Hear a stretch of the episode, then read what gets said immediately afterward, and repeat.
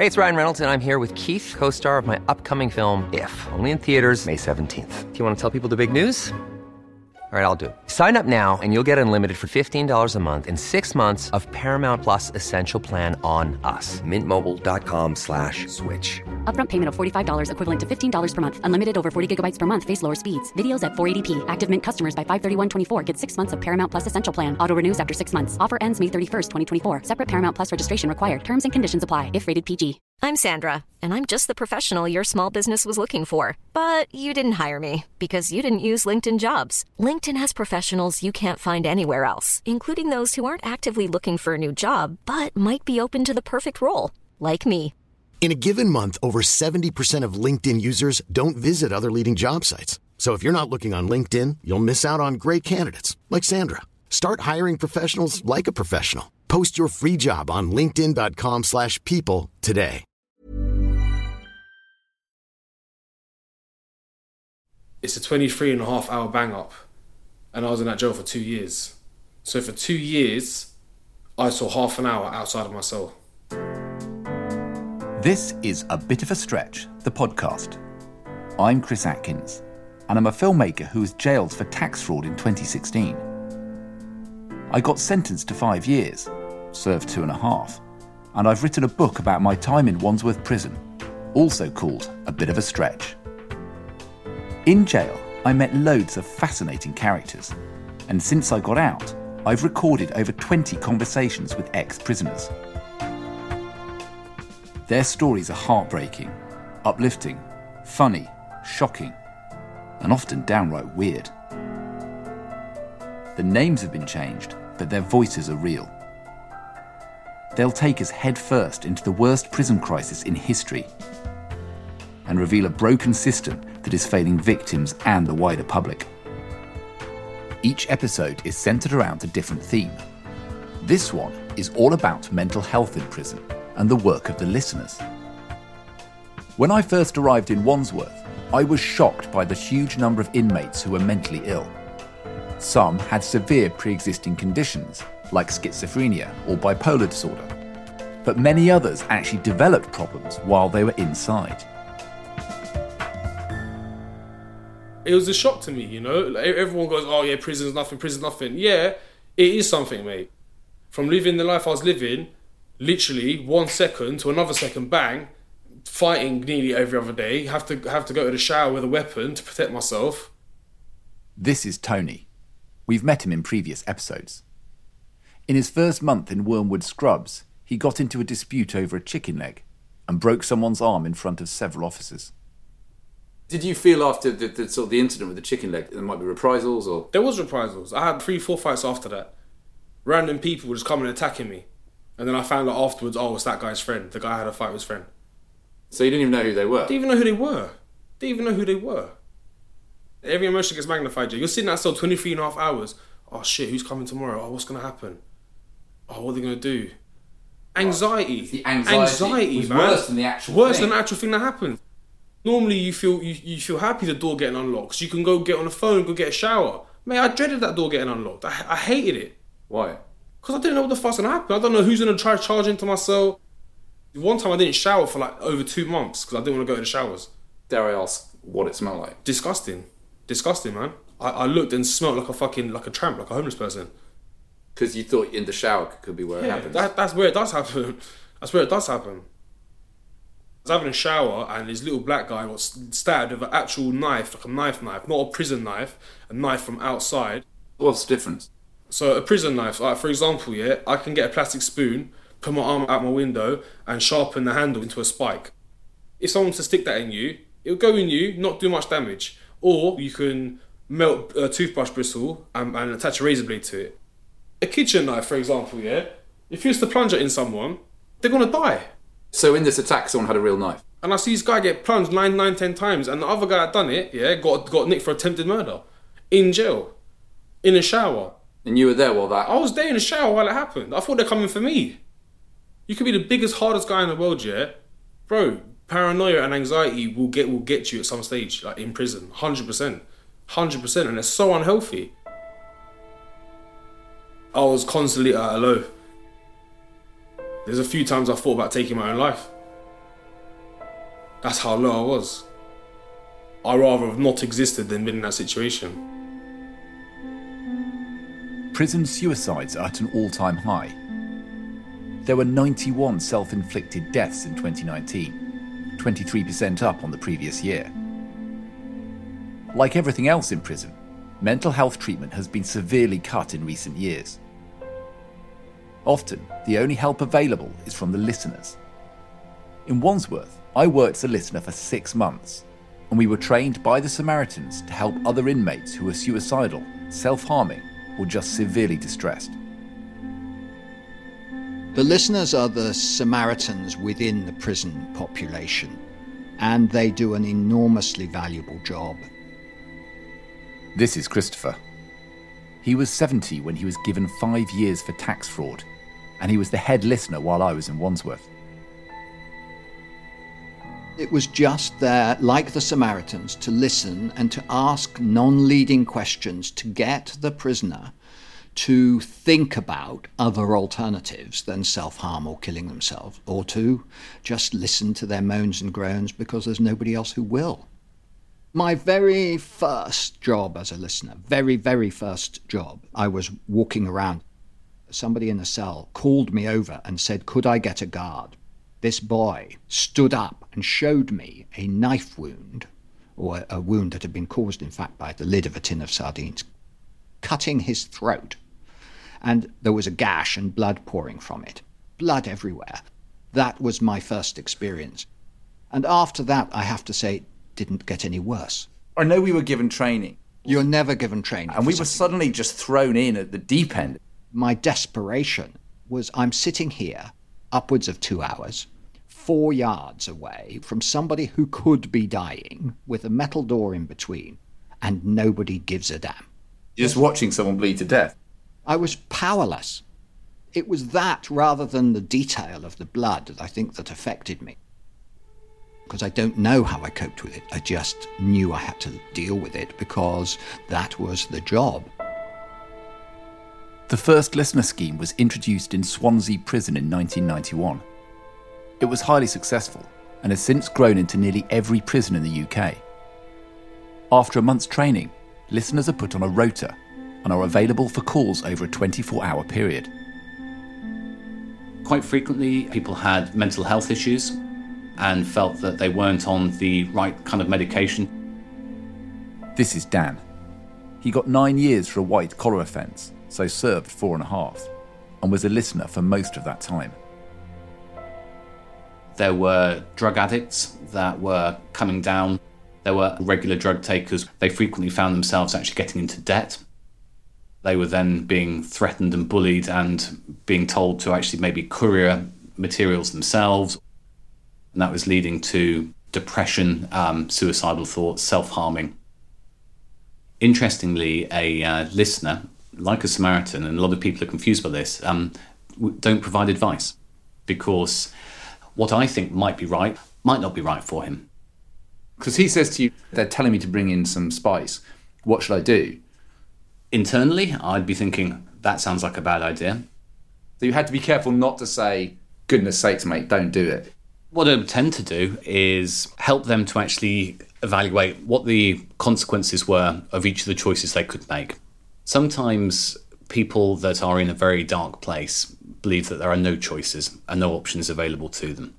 So helping people to actually think through options sometimes actually helps people to come up with a solution themselves, and that's ultimately one of the things we like. When I was in Wandsworth, the demand for listeners grew and grew. Over Christmas 2016, I was seeing up to 5 prisoners a day. Some of them were just bored and wanted to chat. Others had untreated mental health problems. And a few were really at the end of their rope. The listeners had to pick up everything. These guys have got any problems, they're going to commit suicide, they would call us and we'd go and talk to them. And I thought that was a bit hard, because I haven't sorted myself out yet. This is Leroy. He got 6 years for drugs offences. We trained as listeners at the same time, and then he worked on a different wing in Wandsworth. And then I realised that the new lot what's coming in, they're going to need help. Because some of them are like kids. Yeah, they're young. and they shouldn't be in there.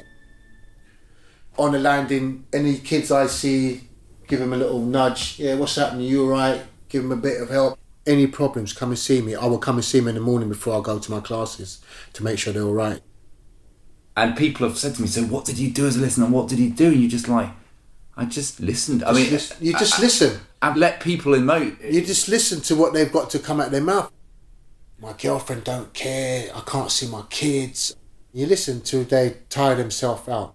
And they just drain it all. Yeah, drain it out. And then they said, oh, really, thanks for listening to me. Like, and that's what I'm here for. And that's all you've done? That's all I've done. For half an hour. And the officers ain't got time for that. No. The whole prison environment seems almost designed to undermine mental health. What might seem like a small problem on the outside gets exponentially magnified as people sit in their cells, endlessly ruminating. Your brain is your best friend and your worst enemy. Tony again. You overthink things. Like your girlfriend might not answer the phone. It could be something as simple as she's putting the kid to bed, she's having a shower, you know, like the TV's loud or, you know, just normal things where if he was outside, you wouldn't think nothing of it. In there, oh, she's cheating on me, oh, she's going out, oh, she's talking to someone, oh, who's she with, why is she not answering the phone? Do you know what I mean? It's like something so simple, you magnify it times a million. You create a situation in your head that don't really exist. It causes mental health issues. It makes you mentally unwell. Talk about routine, because that's something that you've brought up a few times. Was it important inside? So important, man. If I was to move cells, I'm fucked for like 3 months. I'm fucked. I don't brush my teeth. I don't shower. Not because I'm dirty or I don't want to, just because I have no routine. And it affects everything. It's from times I eat, times I sleep, making my fucking bed. I know it sounds stupid, something as trivial as moving cell. That was a big thing for me. Yeah, it made your head spin. It fucked me up. It's the ripple effect. One little bloom, moving cell, ripple effect. Everything gets affected. Yeah.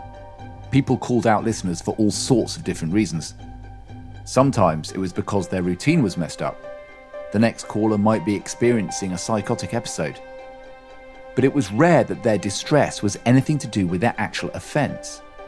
And quite often we had no idea what a prisoner was inside for. Because often when people came in, you didn't know what they were in for, did you? No. Well, one of the prisons that I was at for a while, there was a vulnerable prisoners wing, and they were vulnerable either because they'd got themselves debted up, and also the sex offenders. They tend to be segregated from the main population. Why is that? The sex offenders are deemed to be the lowest of the low, and if they were in general population, the potential risk of them being attacked is very high. So like a completely different wing. It's almost a prison within a prison. I was one of a couple of people amongst a team of 20 listeners that actually said that I was actually happy to go onto that wing and receive calls. So what, some of the other listeners just didn't want to do it? Correct. They're like, I'm not helping nonsense. Yeah. A lot of the guys just didn't feel comfortable around convicted sex offender. I don't think I would feel comfortable around. Yeah, can understand. Yeah, no, I can.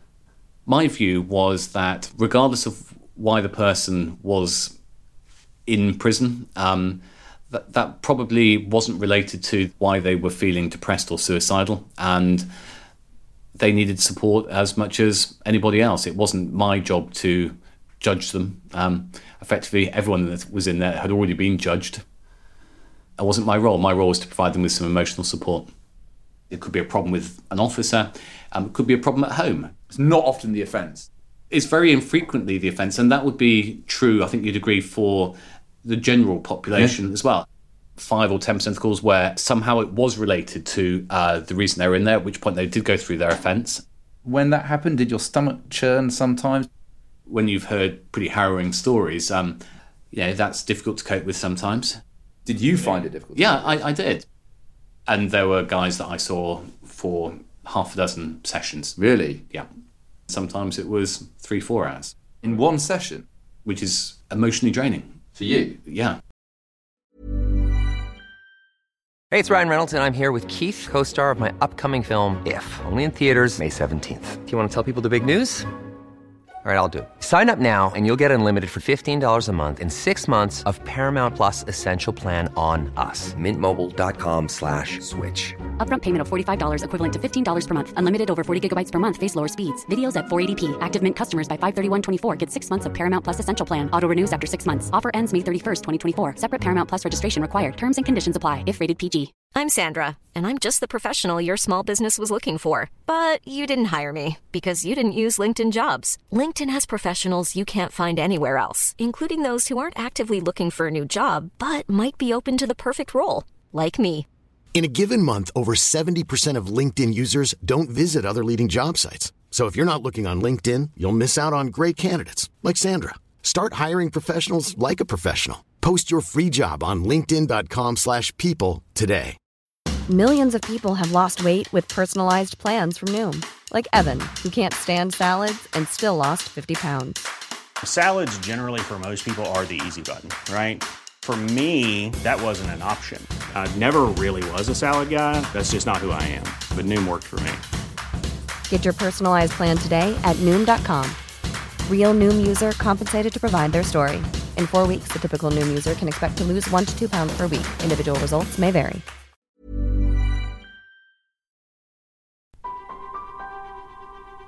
Because there were times when I was sitting with someone and I was just thinking, this guy is a total scumbag. One guy told me how he'd beaten up his wife. I did feel conflict at times. Did you ever feel that? Yeah, there were certainly callers who felt it was a waste of time. There were people there and I thought, are they worth saving? And at the end of the day, that was where the training kicked in, because we were told you cannot judge these people. So even the worst that I had, quite often, as you said, they weren't likable people. But if for 100 calls you saved one life, it's worth it. I'm often asked whether I felt threatened doing this work, and in truth, this was pretty rare. I was the only person in the prison giving these guys a sympathetic ear, so they were unlikely to turn on me. I got locked in with a caller and another listener, fortunately, and we were there for 3 hours because a riot was going on and there was no officer to unlock the door and take us out. The caller, who had been aggressive when he came in, was calmed down, but if he'd lost it, there was nothing we could have done. He was a big man and we were two small listeners. It was taxing, it was fascinating, it was amazing when somebody in a terrible state ended the conversation with a smile, but it was equally shattering when it didn't. When I arrived in Wandsworth, it had the highest suicide rate in the UK. But it's not just about the numbers, and behind each statistic is a heartbreaking story. So I want to tell you about one of these tragedies, which illustrates everything that is going wrong with the way the prison system treats vulnerable young men. If the system gets you in there, it's game over. Here's Leroy again. If the system gets you like, I don't care no more, I don't care, no one cares, you want to go, you'll go. Osvaldas Pagirys, an 18-year-old from Lithuania, was arrested for stealing sweets and imprisoned in Wandsworth for 3 months. Leroy was one of the last people to see him alive.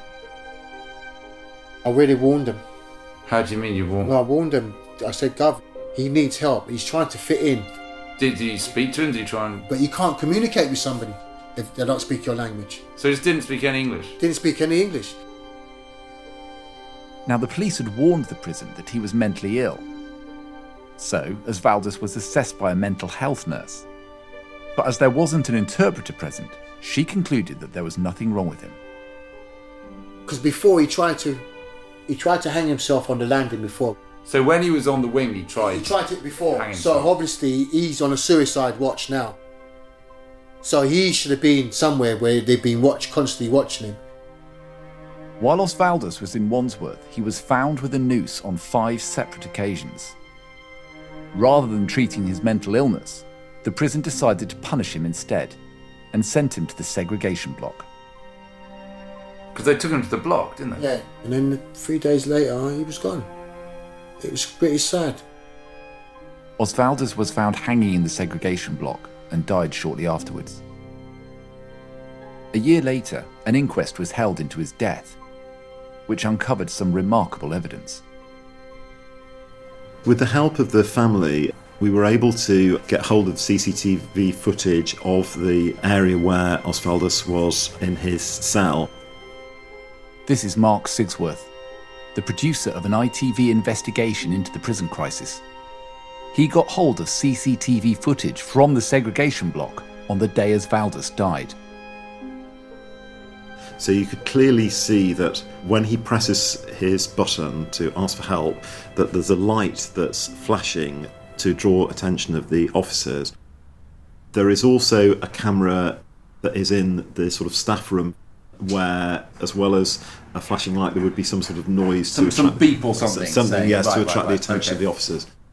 So Osvaldas' light was flashing, but They weren't attending to him. No, they were not. They seemed to just be ignoring his light and doing other things around the corridor. There was an officer who went into the staff room who appeared to be watching the television. We couldn't see what was on the television, but through examining all the time codes and piecing it together with television schedules, the time that the officer sat down to watch the television coincided with the Loose Women programme on ITV. So we think she was watching Loose Women? It seems quite likely. Officers are supposed to respond to emergency bells within 5 minutes, especially if a prisoner is at high risk of suicide. Instead, the officer sat watching daytime TV until Osvaldas was finally discovered 37 minutes after he called for help. The inquest found that this delay contributed to the teenager's death. They just left him in the cistern. It was pretty horrible. And what was that like for you when you heard that? It was sad for me. It was sad for me because the guy was young in his prime. It was sad. Forget his culture or where he was from. That could have been my little cousin or something. Because you know what his offence was? Yeah, he stole some sweets. Yeah, out of a shop. The listener's job is not an easy job. Listening was extremely draining work emotionally, and it took a significant toll on me. The most distressing callers were the teenage boys, who were closer to my son Kit's age than my own. I felt that you were actually getting yourself into a state that you were going to need to call out a listener. There's one specific caller I had who was very, very, very young. I think he was 18, and he'd been self-harming and swallowing razor blades and refusing to eat. And I got extremely upset. And you did take me aside and said, look, you can't take on everyone's problems. You needed an older head saying, Chris, just chill a bit. We do have to take it seriously, but not at personal risk. It was a long period of hard pain. I was relieved when it was over, although I didn't want it to be over. I do want to talk about that, and you can tell me to piss off, but everyone was trying to get on the bus to open prison. And open prison is just obviously radically different from where we were in Wandsworth. And you kept getting passes to go on the bus. You kept turning down. I wasn't desperate to get out of Wandsworth because I liked having things to do and a purpose, and I had a purpose in Wandsworth. Christopher is the only prisoner I've ever met who refused an opportunity to go to open prison. These places are like holiday camps compared to closed prisons. Offenders have far more privileges, can work out in the community, and even visit their families at home. But Christopher chose to turn all that down. He'd been listening for over a year and didn't want to leave Wandsworth, where there were so many people who needed his help. I think the reason why I wanted to stay in Wandsworth was because I was incredibly busy. I never had time to think about where I was because I was thinking about what do I do next. When you go to prison, you feel that you've let everybody down, and I felt that I was able to contribute, and I don't know whether it was a calling or whether I got some kick out of helping other people, I don't know. I just felt that I was useful, and being useful, I wanted to carry on doing it as long as people wanted me to do it. Eventually, they made me go. They told me that it was either on the bus or in the block. Solitary confinement with nothing and lose all privileges. in amongst the rats and vermin, it was a no-brainer. I had to go, and so did. I felt much better for myself and had atoned. It was turning the most god-awful experience into something less god-awful and quite useful. Christopher really didn't like open prison. There was very little to do, and there was no drama. And he often said he'd much rather be back in Wandsworth. While editing this episode, I was contacted by Dr. Shohan Das, a mental health specialist who actually works in Wandsworth, as well as other prisons. We had a discussion about how he deals with the most vulnerable and dangerous offenders in the system. I am a consultant forensic psychiatrist, which is the kind of crossroads between offending and severe mental health. I just happen to have seen a case in Wandsworth on Monday that's just been. One of the reasons that you see so many people that are unwell is because it's usually an uphill struggle to get people who need to be detained under the Mental Health Act into secure units, because the waiting lists are just eye-wateringly long. There were some guys who would they'd been repeatedly self-harming, they'd been repeatedly attacking officers, they'd been repeatedly smashing up their cells, and they would just be given a 28-day punishment or sent to the block. And I just remember thinking to myself, how mad you have to be to actually get some proper treatment. Not everybody who's aggressive or who lashes out, obviously, is mentally unwell. I think it's quite hard for non-professionals to tell. So I don't think the average prison officer knows or is trained to spot mental illness versus just a difficult prisoner. And then once it's actually recognised, the first step is to try and treat prisoners within the prison. There were people there who were not getting any kind of... I mean, I know because I saw them day in, day out, and the only treatment they were getting was self-medicated, which was spice. I don't think there's any way you can dress it up differently. I think that mental illness is rife in prisons and people don't get treatment. Enough people don't get treatment. Does prison itself make you mentally unwell? It does for the vast majority of people. So it can either start new mental illnesses... Anxiety and depression are the most obvious ones, or it can cause relapses when somebody already has a mental illness and has managed to go into remission. Then just the process of lack of freedom, bullying, drugs, intimidation. And obviously, as you know, in some prisons, like Wandsworth when I was there, the vast majority of prisoners are locked in a cell for 23 hours a day. And so does excessive bang-up cause more mental problems? Absolutely. Without any kind of routine or structure and any kind of variety to your day, then that's going to exacerbate any most mental illnesses that you have. As mental health staff, we also feel the disadvantages of bang up as well. So there's been a few occasions where I would go to assess them, and due to a lack of staffing, they just couldn't open the door. So I had to try and carry out a psychiatric assessment through the small window. So I absolutely can appreciate the frustrations of bang-up, and it's frustrating as a mental health professional trying to work around it. I saw some terrible things in Wandsworth, but I'm still glad I did all that listening. The experience definitely changed me and made me much more humble and empathetic.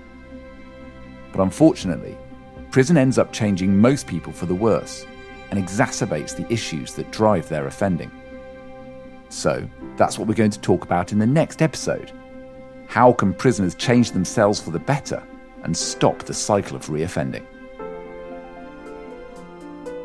If you put any human into a cage for a year, they will become an animal. So, I monitor your flaws, and I play with that. That's literally how prison is. He was willing to put his shame on the line. And he did brilliantly. He did really well. This has been A Bit of a Stretch, the podcast. It was written and produced by me, Chris Atkins. It was also produced by Victoria Hollingsworth. The music is by Vincent Watts. The sound mix was by Stephen Goldsmith. Since this podcast was recorded, some of these contributors have gone back inside, some of them several times. So I've written another book to find out why so many ex-prisoners re-offend again and again. It follows a colourful cast of criminals who just can't go straight, some of whom you'll recognise from this podcast. The book is called Time After Time, and it's available now.